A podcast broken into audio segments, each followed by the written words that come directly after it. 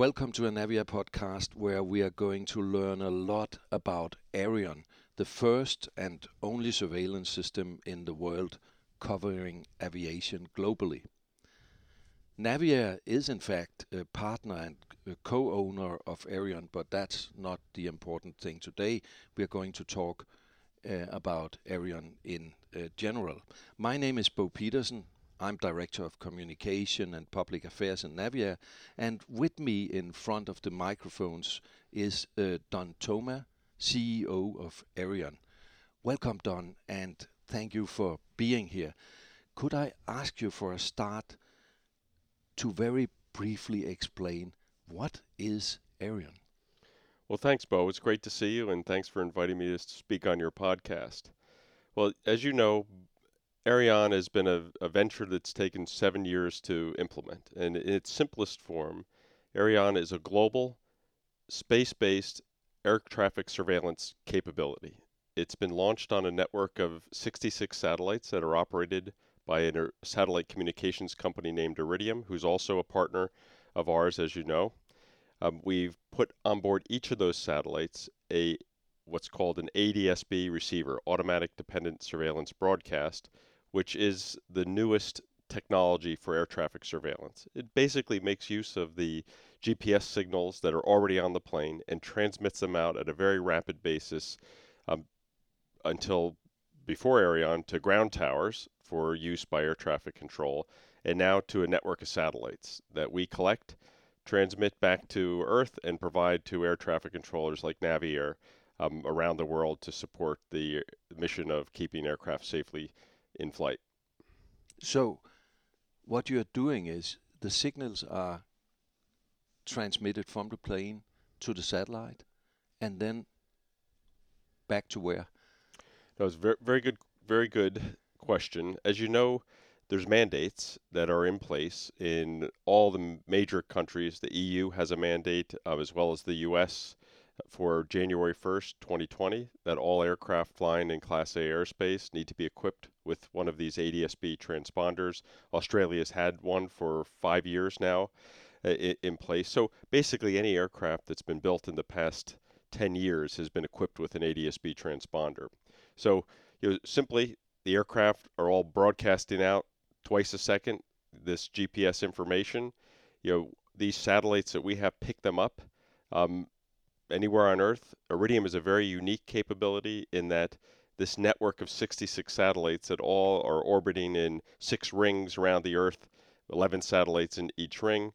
Each satellite talks to the satellites around it. So think of it as a meshed communication network in the sky.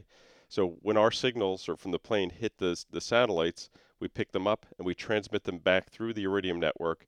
We download them in several places around the Earth. Um, Svalbard, Norway is our primary location. We also have locations in Fairbanks, Alaska, several in Canada, one in Punta Arenas, uh, Chile, um, where the traffic hits the ground. We route it back to a data center in Northern Virginia, just outside of Washington, D.C., and that's where we process it and provide the signals, for example, to Naviair for their use to Canada, to the UK, etc. And the signals are then used by air controllers to uh, support that job in in in, in uh, managing the air traffic flow. That that's right. And our system is required to operate just as a ground-based ADSB system or a ground-based multilat system. We're required to provide the data at a level of integrity that's consistent with your current surveillance capability. Um, so that, that means, for example, um, we need to provide the data from the aircraft to your automation system, to the air traffic controllers, in less than two seconds. Just to give you a, a feel for our initial trials in, in the North Atlantic, we're delivering the data to the air traffic controllers in Canada and the UK in less than 0.2 seconds. So it's very fast um, you know, communication capability back. But there's also you know, other important aspects of it that are obviously very important from an air traffic controller perspective.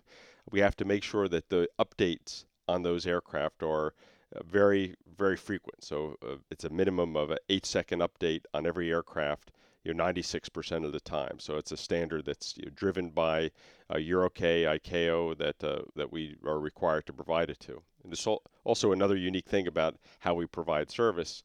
You know, given given that the air, air navigation service provider doesn't own you know the sat the satellites don't operate them. We need to provide it at this service level agreement, and our contracts require that we meet those service level agreements, or we you know, receive penalties under those contracts.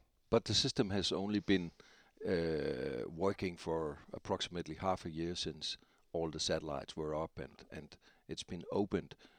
But already now uh, it has been proved that you can actually trust these signals and use them for professional uh, purposes. Yes, so since the end of March, since March 25th, we began operating you know, the service and providing it as a capability to NAV Canada and to NATS. It's now being used by the air traffic controllers to control aircraft in the North Atlantic airspace as well as Canadian domestic airspace.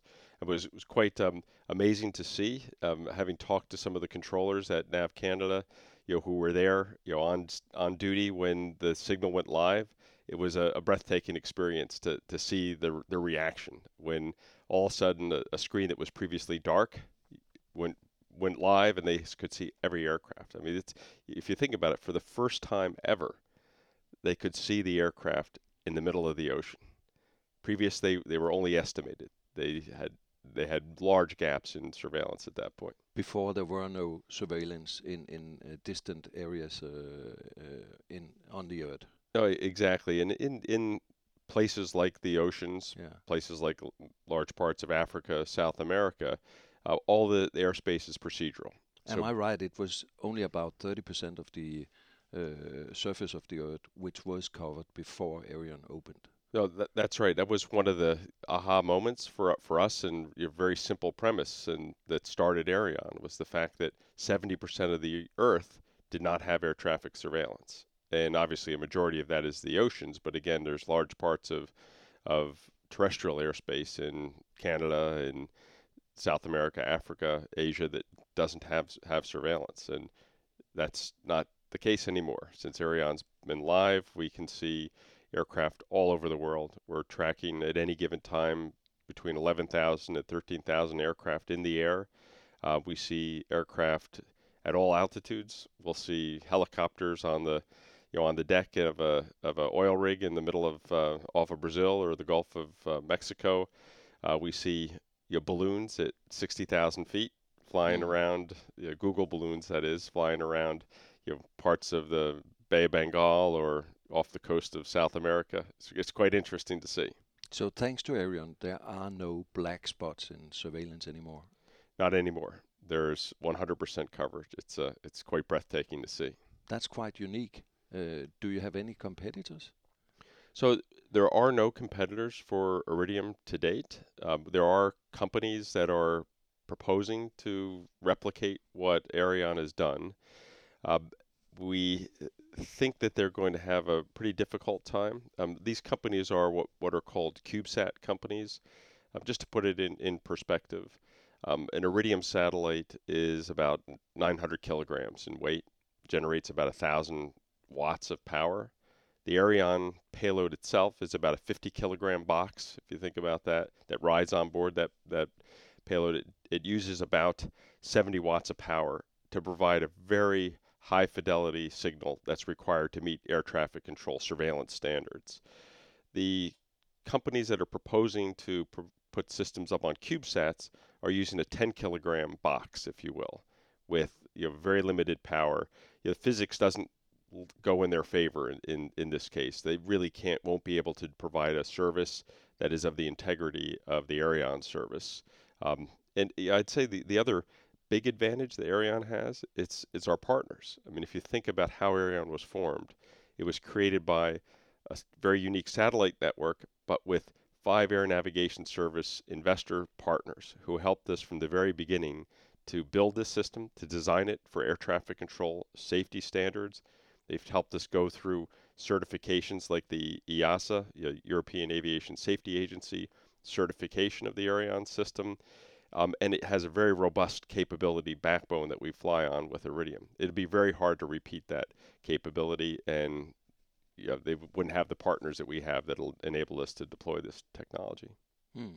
So, in brief, what are the advantages of having a system like uh, Aireon in operation now, what kind of advantages would you uh, mention as the most important? Well, we've always thought, and when we began the Aireon program and developed the business case for it and talked to organizations like Naviair, talked to the airlines, uh, regulators, etc., we always thought there were three main areas of benefits for the system. The first was safety. I mean, the fact that air traffic controllers can now see the aircraft and operate the aircraft in a much more in, um, direct mode than they could under procedural case clearly had had safety benefits. Um, for the airline perspective, the biggest benefit is the fact that now they don't have to fly procedural airspace. They don't have to fly with the restrictions. Um, just to give you a couple examples of this, because we now have six months of operations um, mm. with NAV Canada and, and NATS. Um, from a safety perspective, you, may or may not have known this, but um, in the North Atlantic, to date, the air navigation service providers have never been able to meet the target level of safety of 10 to the minus ninth in the North Atlantic. And that's primarily because they were only getting updates on aircraft position every 15 minutes. And what would happen is a pilot would set altitude wrong. They would go to the wrong altitude. You'd have to wait 15 minutes you know, for the aircraft to be identified flying at the wrong altitude. Then they'd have to contact the aircraft. Um, just I was just talking to the director of, of Prestwick and the vice president of operations at, at NAV Canada uh, earlier this week, and they said what they've seen so far is the uh, 90% reduction in those types of errors where a pilot had set the wrong altitude. Um, just to put an example, it's the difference between flying 50 minutes at the wrong altitude and reducing that to three minutes before the controller can see they're at the wrong altitude and notify the pilot. That's a huge improvement in mm. safety mm. and, and one that uh, should be commended on. On uh, the Nav Canada and NATS should be commended on. So just just in the safety question, it's much more safe today actually to fly over the Atlantic Ocean than it was just a year ago. That's that's true. That's true. I, I as I was flying over here last night, I had my Wi-Fi on. I was watching myself fly across the North North Atlantic. But you know, even just as important as, as safety, and obviously safety is the, is the number one you know, benefit of this, this capability, but it's always been thought of as a way to help improve the operations for the customer, for your customer, the airlines, or our, our joint customer. And some of the initial results that they're seeing is exactly what they wanted to do. The aircraft are more aircraft are meeting and getting their preferred altitudes as they enter the enter the airspace in the oceans and as they exit the airspace. Um, before Aireon, the North Atlantic was flown in a very structured, rigid manner. They'd pick five tracks a day. The aircraft would select the track that they wanted to fly. They'd get behind the aircraft in front of it, stay 10 minutes behind it, and at the same speed and fly for three hours across the North Atlantic there's now 80% of the aircraft that are flying are getting their uh, are able to go at their preferred speed. Um, they're getting their their set uh, increase in number getting the preferred altitudes that they're performing. That's a huge savings in fuel for the aircraft, one to two percent. So and advantage for the envi- environment then. Absolutely, and that's really one of the your unique benefits of, of aviation. You have a win-win situation where the airlines save fuel, a direct impact on redu- reducing carbon emissions from, from the aircraft. And in fact, um, several years ago, two years ago, uh, Purdue University in the U.S. did a study on space-based ADSB, looking at these benefits of your preferred routes, direct, more direct routes, um, and fuel savings associated with that, looking at what the impact on the environment would be. And they determined that with the Aireon system, they'd be saving on the order of 14 million metric tons of carbon per year. That's like taking 300,000 cars off the roads in the U.S. per year. So a major impact on, and it certainly helps the ability of the aviation industry to meet their you know, CORSIA you know, goals of being carbon neutral. And also, of course, burning less fuel means saving money for the uh, airline companies. It's a win-win for everybody. Well, you're probably the wrong person to ask my last question here, but aren't there any disadvantages in relying on a system which is satellite based instead of the old well-known systems like radars and and and uh, installations placed on ground and so on? Well, as we said before, aviation is based entirely on safety, right? So if you think about from your perspective as an air navigation service provider, you're always going to have multiple layers of surveillance. You always need resiliency, redundancy in the network. What space based ADSB and Aireon does is provide you more options to mm. provide additional layers of, of surveillance in that case, more redundancy, more backup. Um, for places like the North Atlantic where there's no other option, it is a clear improvement in, in service, a clear win uh, for you know, the air navigation service provider as well as the airlines. It's also interesting to look at other parts of the world. We have customers in in uh, Africa, in Asia, who are using this system uh, not just to improve its capability, but in, in some cases reduce their ground infrastructure costs. They can get better layer, multiple layers of surveillance at a fraction of the cost of a, a radar system in that case. And and we've we've uh, seen that um, one customer has projected they'll save over 120 million dollars U.S. just by implementing space-based ADSB as opposed to going through a terrestrial-based ground infrastructure for collecting surveillance information. So I ask you talk about disadvantages, and you still mention more advantages. Mm. It sounds like it's been good for Naviair to invest in your company as well, due to that you're not able to mention any disadvantages thank you very much for uh, uh, being here, Don, and thank you very much for making us more clever on uh, Aireon. Uh, we're looking forward to get many more news on, on Aireon, but for now, thank you very much. Great. Well, thank you, Bo, and thank you to the whole Naviair team for supporting Aireon and helping us become successful. So it's a team effort and strong partnership with Naviair. We enjoy working with all of you. You have been listening to a podcast from Naviair. Should you have comments or questions about the podcast, contact us via naviair.dk, LinkedIn, or Twitter.